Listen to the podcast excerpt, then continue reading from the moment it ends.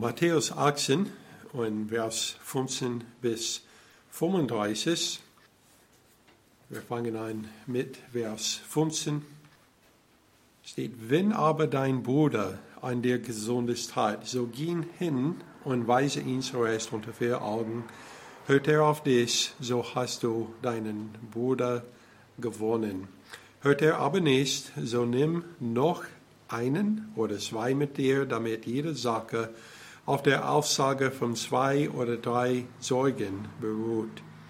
Hört er aber nicht auf diese, so sage es der Gemeinde, hört er aber auch, hört er aber auch auf die Gemeinde nicht, so sei er für dich wie ein Heide und ein Zürner. Wahrlich, ich sage euch, was ihr auf Erden binden werdet, das wird in Himmel gebunden sein, und was ihr auf Erden lösen werdet, das wird in Himmel gelöst sein. Weiter sage ich euch, wenn zwei von euch auf Erden übereinkommen über irgendeine Sache, für die sie bitten wollen, so soll sie ihnen zuteil werden von meinem Vater im Himmel. Denn wo zwei oder drei in meinen Namen versammelt sind, da bin ich in ihrer Mitte. Und wir hören da auf beim Vorlesen.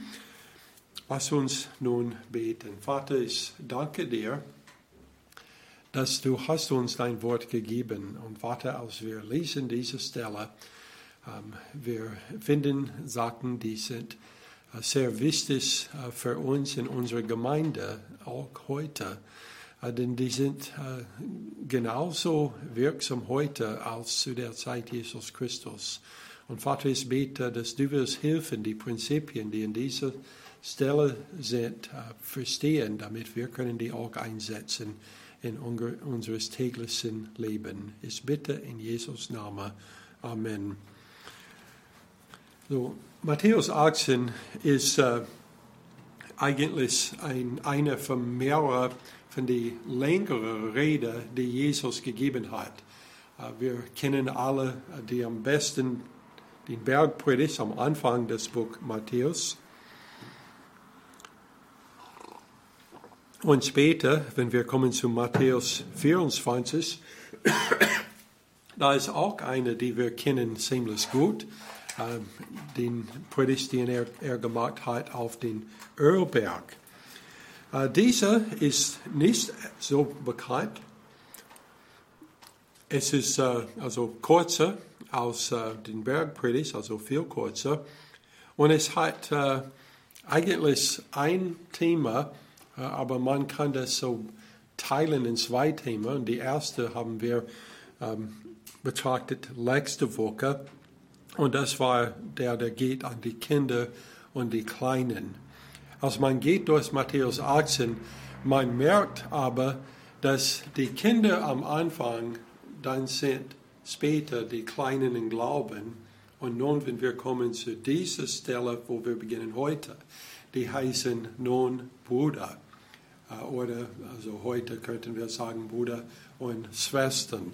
Die sind immer noch die gleichen Leute, aber die sind jetzt viel weiter in ihrer christlichen Wachstum, so dass sie sind jetzt genannt Bruder. Und das Thema von das letzte Haupt von dieses äh, Matthäus 18 ist Versöhnung oder Vergeben. Und das ist das Thema von das Ganze. Und es gibt wie in den ersten Teil ein paar Versen, die äh, Prediger und anderen immer aus dem Kontext nehmen und sagen nur dieser eines Vers als ein Spruch was, als ob es könnte eingesetzt werden in jedem Situation. Aber es war in Wirklichkeit gegeben für diese bestimmte Situation.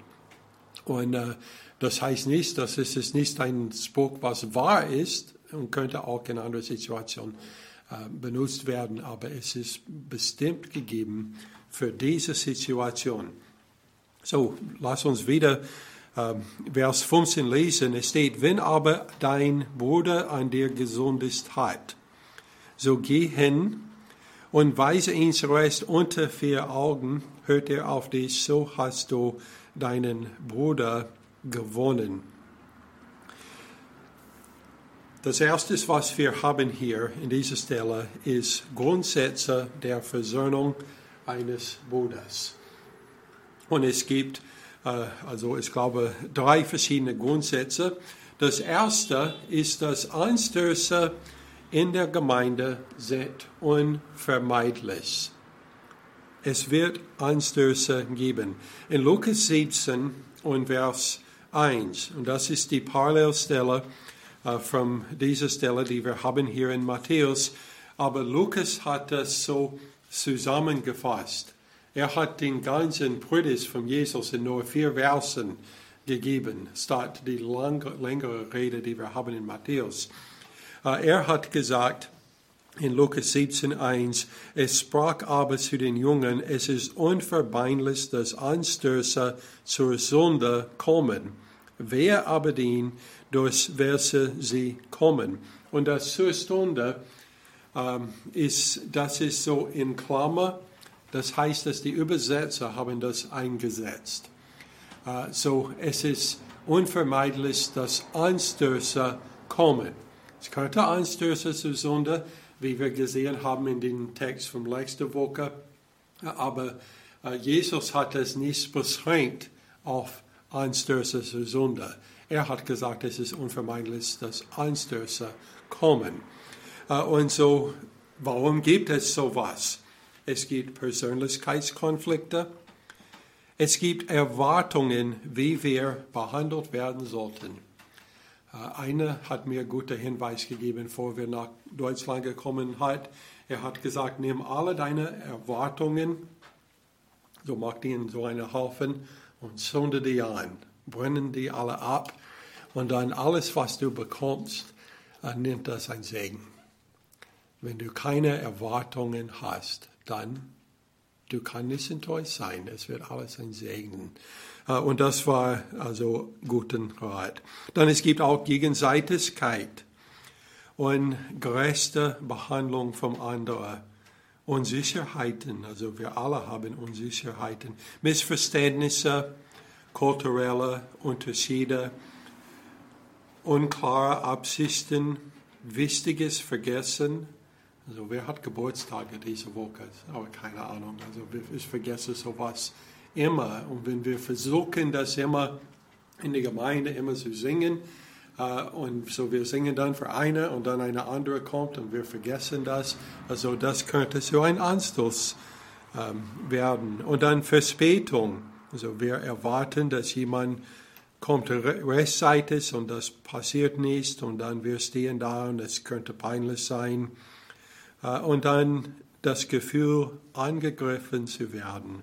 Also meistens, wenn wir endlich sind so weit, dass wir müssen etwas sagen zu jemandem, wir haben schon eine lange Liste. Und so dann, die haben den Gefühl, dass die sind angegriffen. Äh, und so, es ist unvermeidlich. Jesus hat es gesagt, es ist unvermeidlich, denn wir sind Menschen. Das zweite Grundsatz ist, dass die Ursache für einen Anstoß zu sein, ist echt schlimm. Wir haben es gelesen letzte Woche in dieser Stelle, aber in Lukas 17, Vers 2, es steht, es wäre für ihn besser, wenn ein großer Mühlstein um sein Haus gelegt und er ins Meer geworfen wurde, als dass er einem dieser Kleinen einen Anstoß zur Sünde gibt. Und ich sage wieder, dass zur Sünde ist in Klammer, also ein Anstoß gibt. Es wird besser, ein Mühlstein ich weiß nicht, ob äh, ein, einige von euch sowas gesehen hat. Mein Vater hat Israel besucht, als ich ein Kind war. Und er ist zurückgekommen mit äh, Bildern, die er genommen hat äh, in den, ähm, den Land Israel. Und eine von die war ein sehr großes Mühlstein. Und es war ungefähr so groß und so rund. Und es hat ein Loch drin, was groß genug wäre, dass man könnte das über den Kopf von jemandem stecken. Äh, und ähm, noch ist das gesehen hat, dieses Vers hat viel mehr Bedeutung für mich.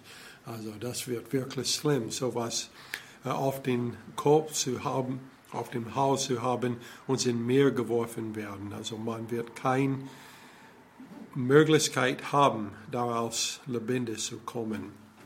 Und dann das dritte Grundsatz ist die Versöhnung. Irgendwie, das geht nicht. Jetzt. Die Versöhnung der Beteiligten ist immer das Ziel, wenn es zu einem Anstoß kommt.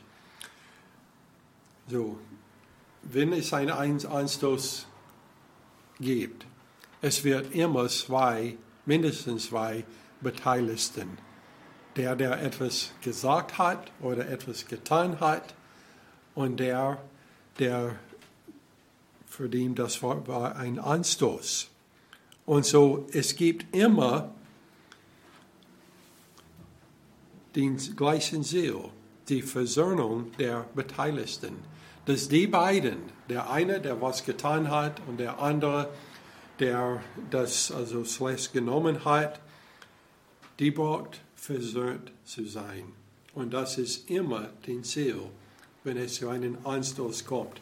Manche lesen diese Stelle hier und uh, die Schritte, wo wir werden gleich zu den Schritten kommen. Und die denken, dass der Ziel ist, jemanden auszuschmeißen. Und das ist nicht das Ziel. Das Ziel ist Versöhnung. Und wenn wir gehen durch den ganzen Prozess und jemand ist dann hinausgeschmissen, also das ist wirklich traurig. Das ist nicht das Ziel. Paulus sagt in Galater 6 und Vers 1, Bruder, wenn auch ein Mensch von einer Übertretung überalt würde, so hilft dir, die ihr geistlich seid, einen solchen in Geist der Sanftmut wieder zurecht und gib dabei Acht auf dich selbst, dass du nicht auch versucht wirst. Also egal, was der Situation hier ist, ist es ähm, eine Verletzung irgendwie, ähm, irgendwelcher Anstoß oder eine Sünde, also weiß ihn zurecht, warum, damit er könnte versöhnt werden, also mit den anderen, mit der Gemeinde. So nun kommen wir zu den Schritten des Versuchs der Versöhnung.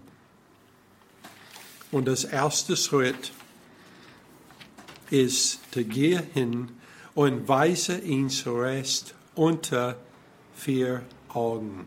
Und das war schon in den Vers, die wir gelesen haben, Vers 15. Wenn aber ein Bruder an dir gesündigt hat, so geh hin und weise ihn zurecht unter vier Augen. Und das heißt also nicht vor aller anderen. Also jemand etwas sagt, also wir haben ein äh, ähm, gemeinsames Essen oder etwas, und jemand sagt etwas und eine andere nimmt das als Anstoß, also die sollen nicht also sofort schreien auf die, das war ein Anstoß, also nie unter zwei oder äh, unter vier Augen zuerst. Das ist, wo es angefangen wird. Und in den meisten Fällen, ich würde sagen, wenn es so gemacht wird, es muss nicht weitergehen. Denn in den meisten Fällen, der der den Anstoß gegeben hat, würde sagen, Entschuldigung. Also ob sie es gemeint hat oder nicht gemeint hat oder ob es gibt irgendwelche Ausrede, es ist egal. Meistens, wenn einer kommt zu einem anderen und sagt, du hast etwas falsch getan äh, gegen mir. Meistens, das, das ist alles, was gebraucht ist. Also weise ihn zurecht, er reut sich und es ist dann vorbei. Lukas 17 und Vers 3. Äh, es steht, hab Acht auf euch selbst, wenn aber dein Bruder gegen dich sündigt, so weise ihn zurecht.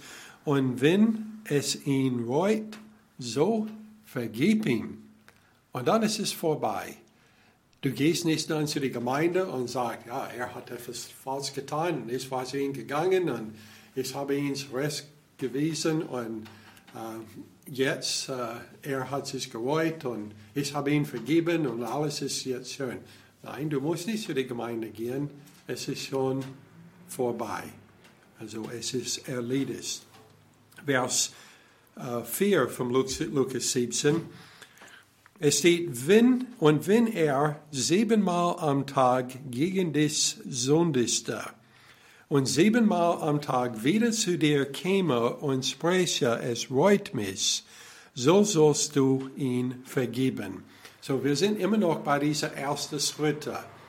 So, du gehst zu jemandem und du sagst, du hast was falsch getan und die reuen sich und du vergibst die und dann die machen es wieder. Und in diesem Fall, wie er das sagt, also siebenmal, er kommt und sagt, Entschuldigung wegen das, was er getan hat. Und so siebenmal, er sollte vergeben werden.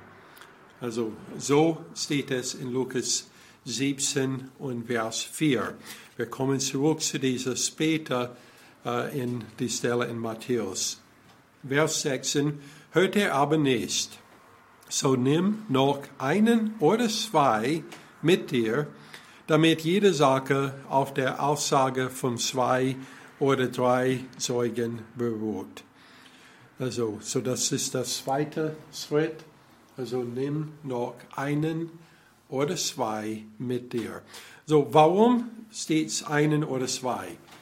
Also, es, es gibt bestimmte Situationen, wo einen wird reichen.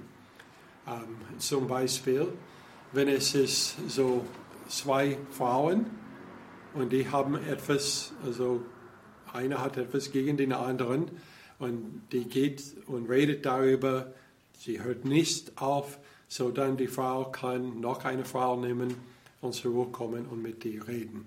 Aber wenn es ist so ähm, ein Mann und eine Frau und der Mann geht zu der Frau oder die Frau geht zu dem Mann, das ist wahrscheinlich so, äh, und sagt, du hast etwas getan, etwas schlecht.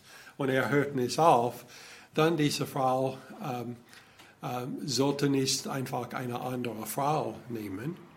Also, oder in meinem Fall, also ist eine Frau in der Gemeinde, äh, also ich würde, also ich könnte Marcia nehmen, aber es kann sein, dass ich sollte so ein Ehepaar, also von der Gemeinde nehmen, der dahin kommen, ähm, damit es äh, also nicht so ist, dass es scheint, dass es ist Mann gegen Frau.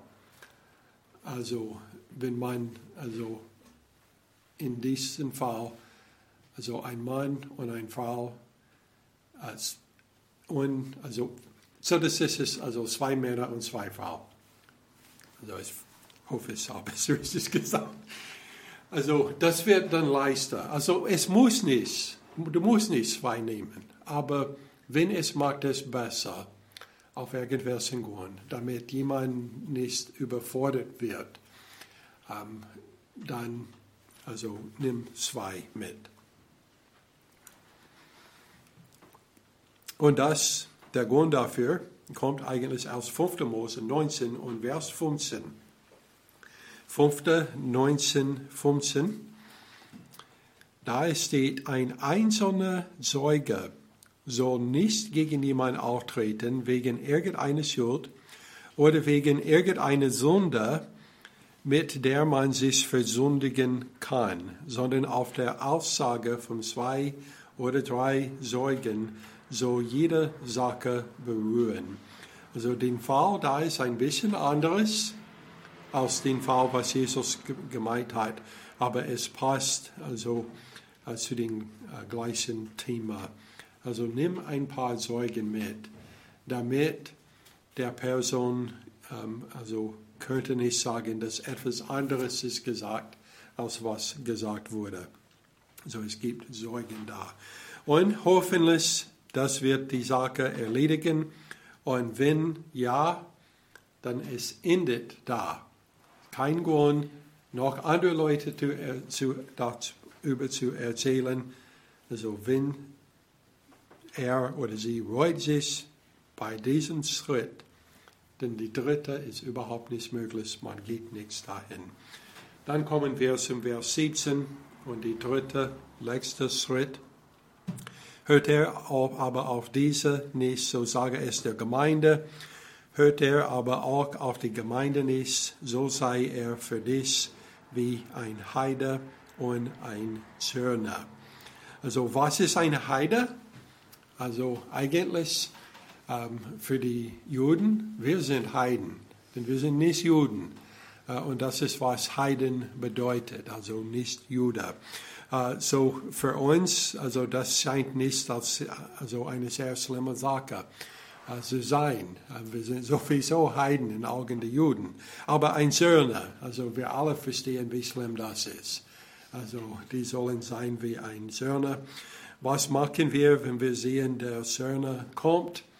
Ähm, also heute, also wir denken nicht so viel daran, aber in der römischen Zeit, zu dieser Zeit, wenn der Söhne kommt, das Beste ist irgendwo anders zu sein. Also man müsste nicht da sein, wenn der Zöllner kommt. So, der dritte Sage ist der Gemeinde. Und das bringt uns dann zu der Beschluss am Ende aller Versöhnungsversuche. Also erstens unter vier Augen, dann zwei oder drei mitgenommen. Nun, der Gemeinde wurde gesagt, und jetzt, es muss ein ingültiger Beschluss ähm, zu einem endgültigen Beschluss kommen. Vers 18. Wahrlich, ich sage euch, was ihr aber, oder was ihr auf Erden bindet werden, das wird im Himmel gebunden sein. Und was ihr auf Erden lösen werdet, das wird im Himmel gelöst sein. Okay, wir sollen denken, dieses Vers gehört zu diesem Kontext. Es gehört nicht zu irgendwelche andere Dinge ähm, in die charismatische Bewegung. Also die nutzen dieses Vers äh, gern. Also es geht um diese Sache, was passt hier. So, Reue ist eine von zwei Möglichkeiten. Reue führt zu Lösen, was hier auf Erde lösen werdet, das wird im Himmel gelöst sein. So Reue führt zu lösen, das heißt vergeben und fortgesetzte Gemeinschaft. Und wenn die Gemeinde kommt zu jemandem und sagt, das, was du machst, ist falsch, und diese Person sagt, ja, also ich reue mich, ich hätte das nicht machen sollen, dann es ist vergeben und Gott sagt, auch im Himmel. Heißt das, dass wir haben die Kraft, Sünden zu vergeben? Also Jesus hat eigentlich seine Jünger gesagt, in einem Sinn ja. Also der Vater vergibt.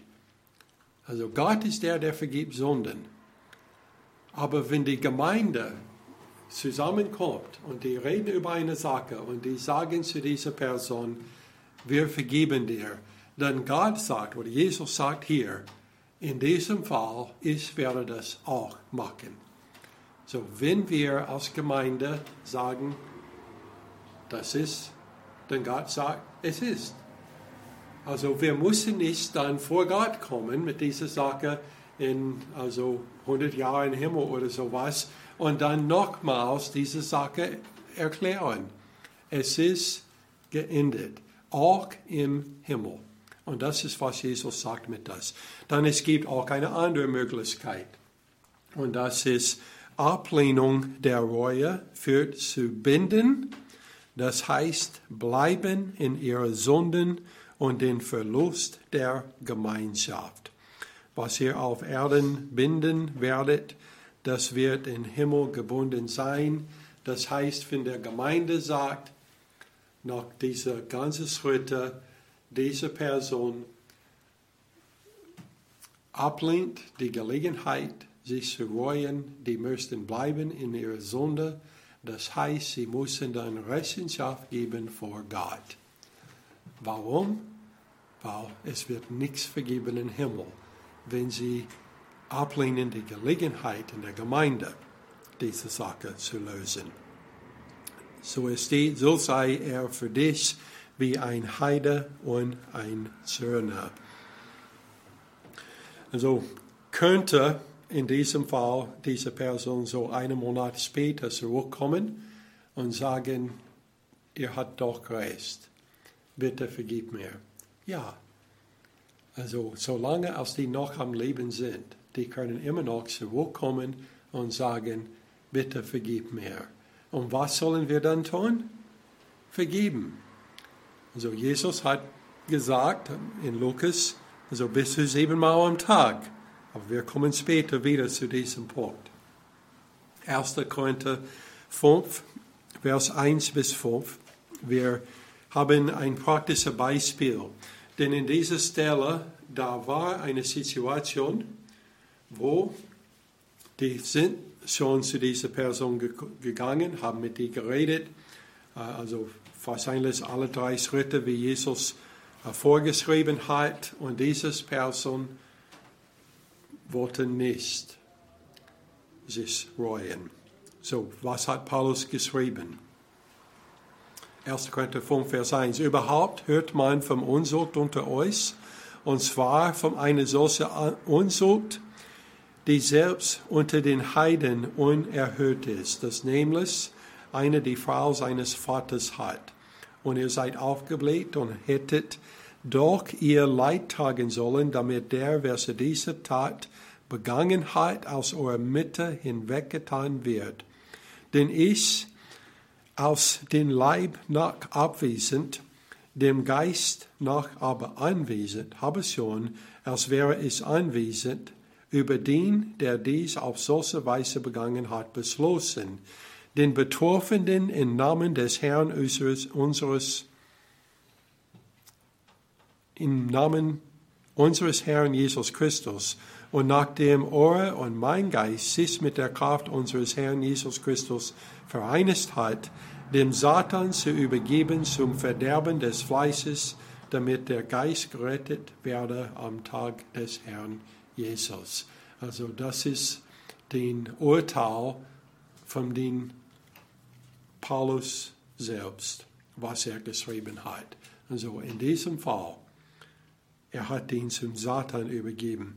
Ein anderes Beispiel, 1. Timotheus 1, Vers 20, wir wissen nicht genau, was die getan hat, äh, aber ein bisschen vielleicht steht zu ihnen gehören Hymenius und Alexander, die es dem Satan übergeben habe, damit sie gesustes werden und nicht mehr lästern. Also sie haben offensichtlich gelästert. Aber genau was sie gesagt hat, wissen wir nicht. Aber es ist noch ein Beispiel.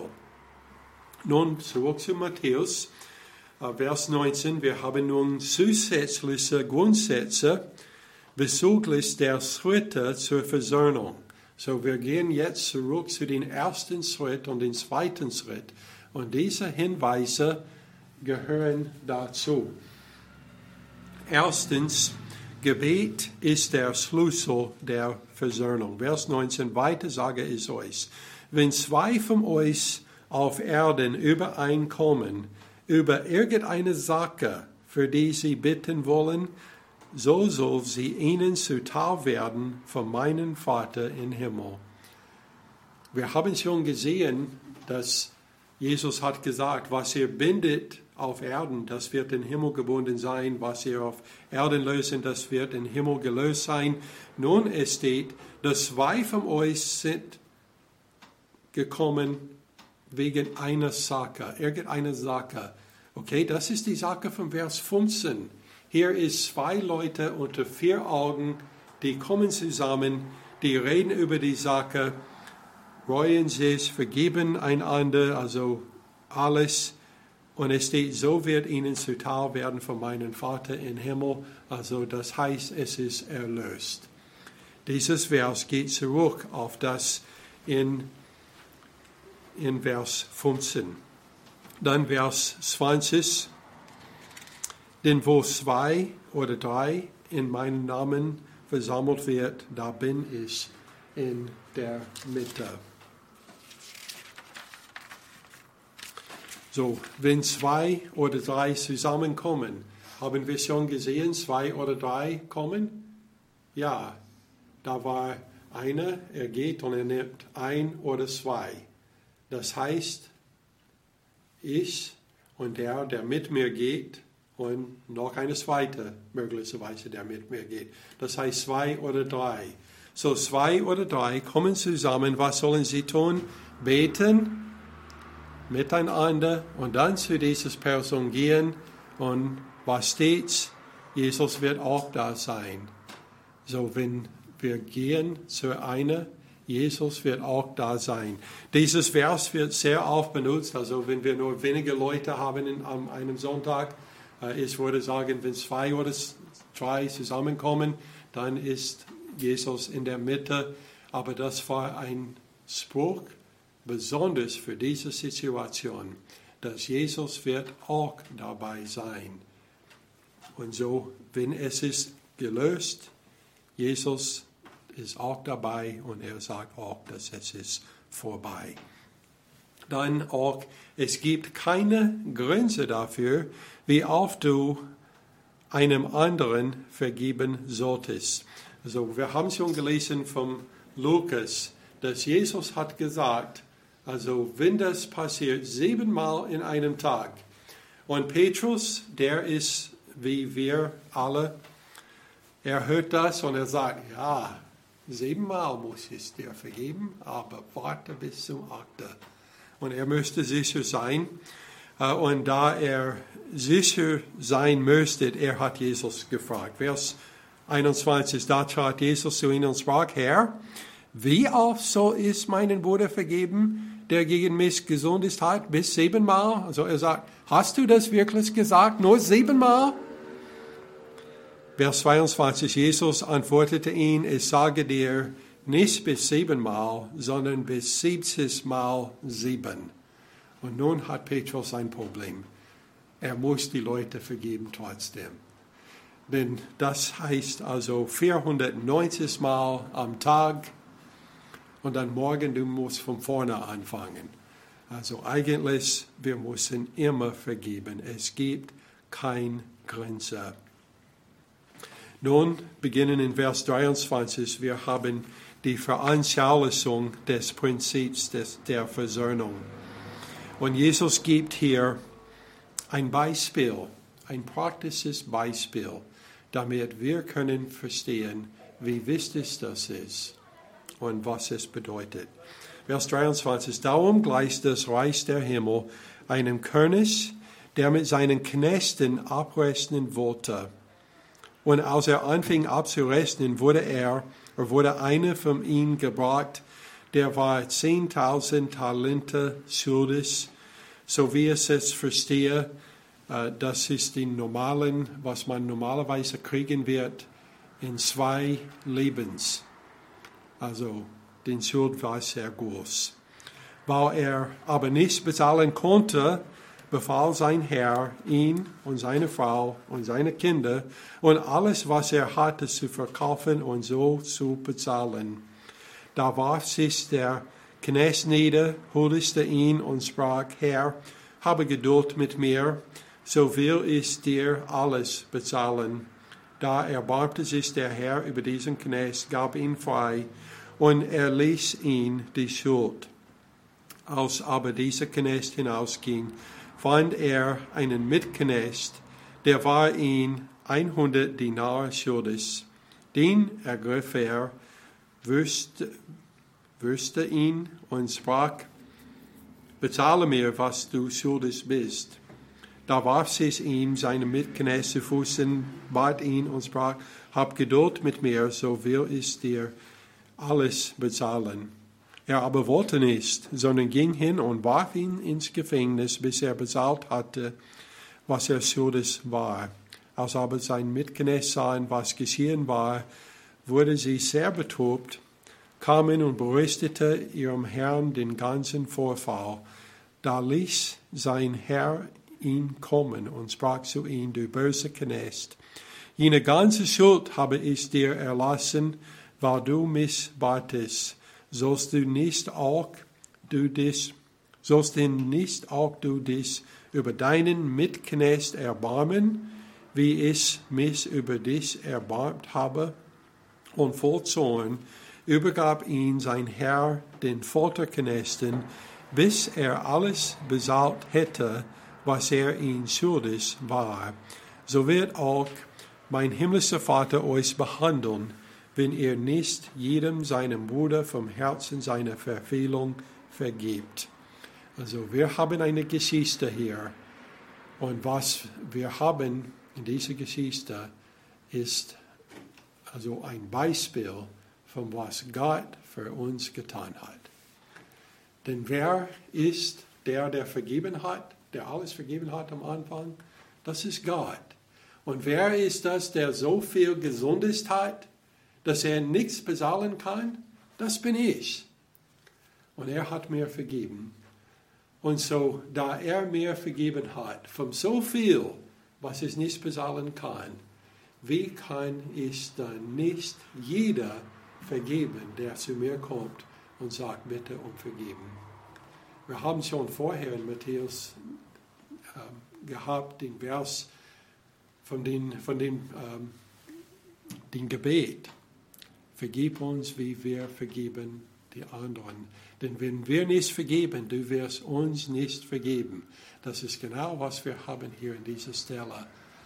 Also heißt das dann, dass man kann den Hall verlieren? Nein, denn er nennt ihn immer noch Bruder. Also sagt er, wird alles bezahlen müssen, aber er nennt ihn immer noch Bruder. Äh, aber also er wird gesucht von den Herrn, bis er alles bezahlt hat. Also es wird nicht gut sein. Epheser 4, Vers 32. Epheser 4, 32. Paulus sagt, seid euch gegeneinander freundlich und barmherzig und vergib einander, gleich wie auch Gott euch vergeben hat in Christus. Also, wir sollen vergeben. Egal, was jemand tut gegen uns. Im Vergleich mit was wir getan haben, wie wir gesundet haben und wie der Vater uns vergeben hat, ist es nichts. So egal, was jemand tut, wir sollen die vergeben.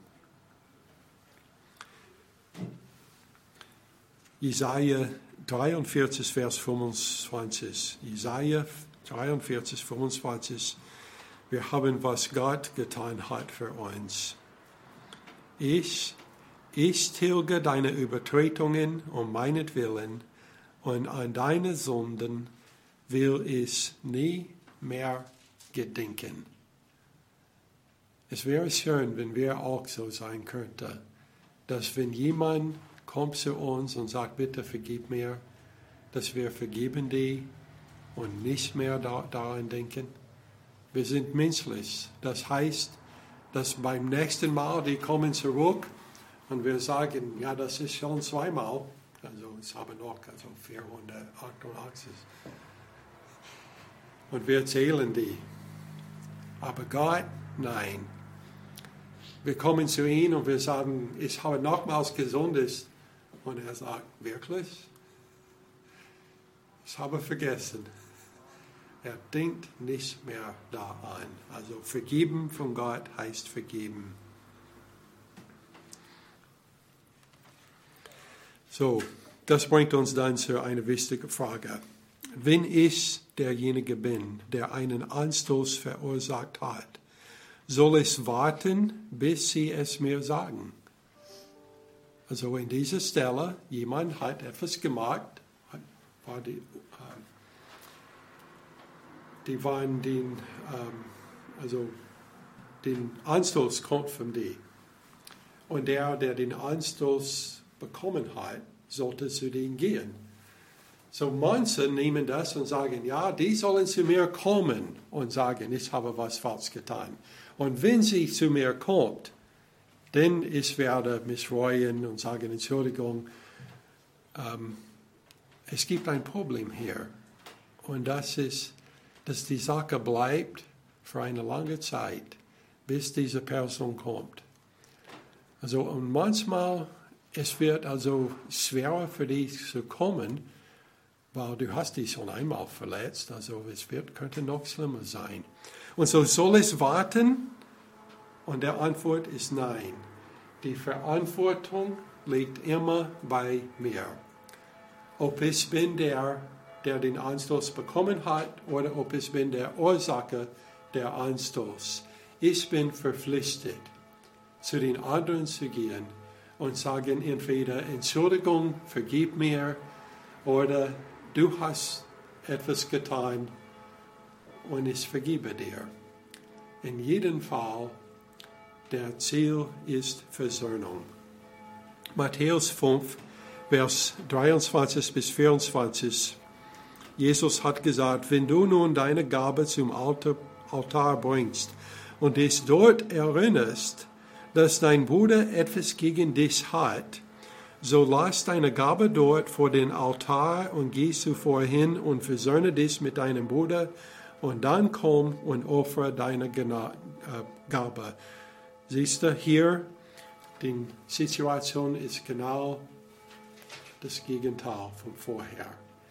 Du gehst zum Altar, wolltest was geben, zum Altar bringen und du denkst, ich hätte das nicht sagen sollen. Ich weiß nicht, was die jetzt über mich denken. Dann du legst, legst die Gabe da auf den Altar, gehst zu denen und sagst, bitte vergib mir. Und dann komm zurück und offern dein Gabe. Die Verantwortung ist immer bei mir und es ist immer bei dir. Also jeder sollte sich daran kommen, bis die Sachen erledigt sind. Und dann am Ende, was haben wir? Versöhnung. Lass uns beten. Vater, ich danke dir für dein Wort und auch für die Gelegenheit, äh, die wir haben, dass wir können deine Liebe auch anderen zeigen.